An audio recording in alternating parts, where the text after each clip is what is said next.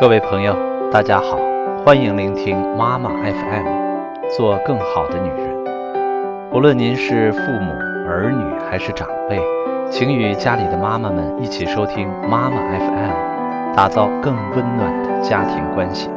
我是主播 Jason。今天我们讲的话题是：假定他好，八成他就会好。缘起，一个男孩。上小学四年级，对学习一点兴趣也没有，甭管考试成绩多差，都满不在乎，而且在班里交的朋友也都是一些和自己同样的差生。妈妈很担心他会跟那些朋友学坏，还担心他从小这么没有上进心，长大了会很没出息。专家观点：过度关注坏信息。总有一天会把自己和孩子一起压垮。很多家长就害怕孩子会犯错误、会变坏，所以我们就会格外的关注那些所谓不良的信息，关注那些孩子可能变坏的征兆，并且强迫孩子去改变。但是我们越去关注坏信息，这个孩子身上的坏信息就会越多，直到有一天。这些坏信息把我们跟孩子一起压垮。有些时候，哪怕孩子的现状并不是特别理想，比如他学习成绩不好，或者老师对他印象不好，我们也要相信，每个孩子的成长都是不均衡的。再换个角度看，他现在受到那么多挫败，但是他还能够那么坚定的生活。而且能够厚着脸皮到学校去继续读书的话，那这个孩子到了大学毕业以后，必定能够承受各种打击，勇于进取。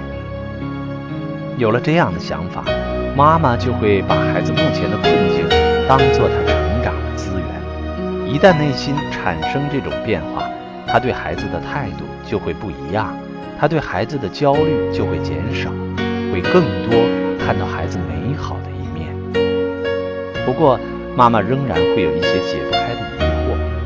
来看看专家是怎么回答的吧。疑问一：即使我们不去关注，孩子不好的一面不是依旧存在吗？专家观点：您所看到的问题真的存在吗？孩子的很多所谓缺点，实际上是我们的价值观建构出来。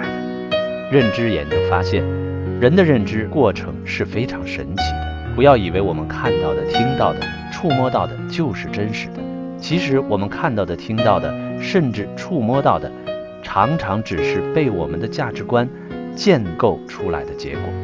就像孩子的许多所谓缺点，实际上只不过是父母过度焦虑的副产品。疑问二。如果我们让孩子过度乐观，认为什么都是美好的，但实际上这个世界并不那么美妙，那岂不是一种自欺欺人的行为？专家观点：放弃美好的假定，意味着我们将放弃珍惜。如果我们认为人性并不美好，人都是不可靠的、贪婪的、自私的，甚至是具有攻击性的，在这样的前提下。我们就会害怕跟人接触，就会选择防御，就会对别人缺乏起码的信任。久而久之，这种不良假定会成为我们沉重的心理负担。为什么呢？其实这是一个很简单的互动原理。就像你的朋友，如果你总是提防着他，就会发现他也在提防着你。但是这其实也许只是你把自己对他的怀疑，通过他的行为表达。你觉得他总是在怀疑你，却没有认识到这种怀疑其实是你自己的，这就是心理学所说的投射现象。同样的，很多低自尊的人觉得自己不重要，他假定自己是多余的，他就会放弃自己，比如嫁一个不该嫁的人，做一些不该做的事。而一个人如果连自己都不去珍惜，他也就不会珍惜他人，珍惜这个世界。问三：如果事情真的不像假定的那么美好，我们岂不是失去了一个知道真相的机会？专家观点：选择美好的假定，我们什么也不会失去。在这里，我们要讲述一个似乎与教育孩子无关的婚姻故事。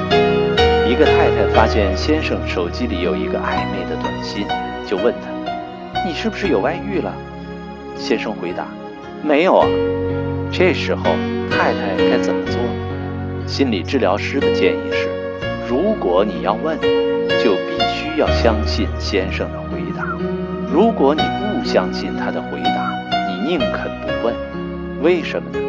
因为你问出答案后又不相信，那提问还有什么意义？于是太太又重获幸福感，相信先生是忠贞于爱情。可是五年以后，太太发现错了。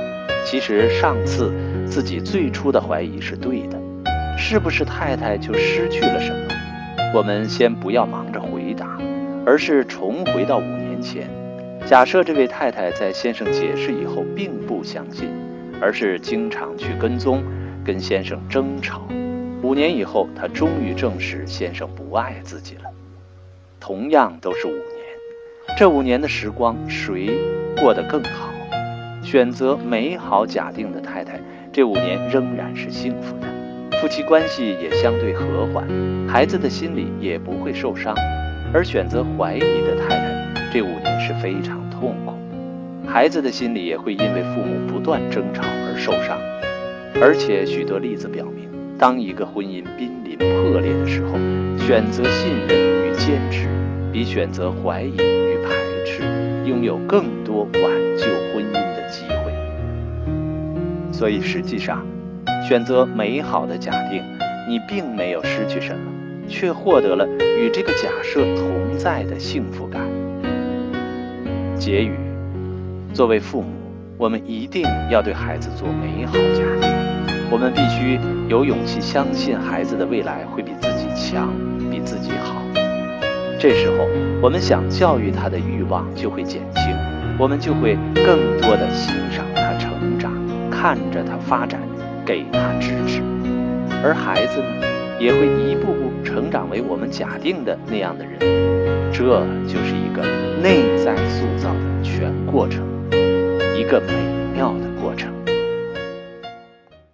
妈妈 FM，感谢您的收听，可以微信搜索妈妈 FM，关注我们的。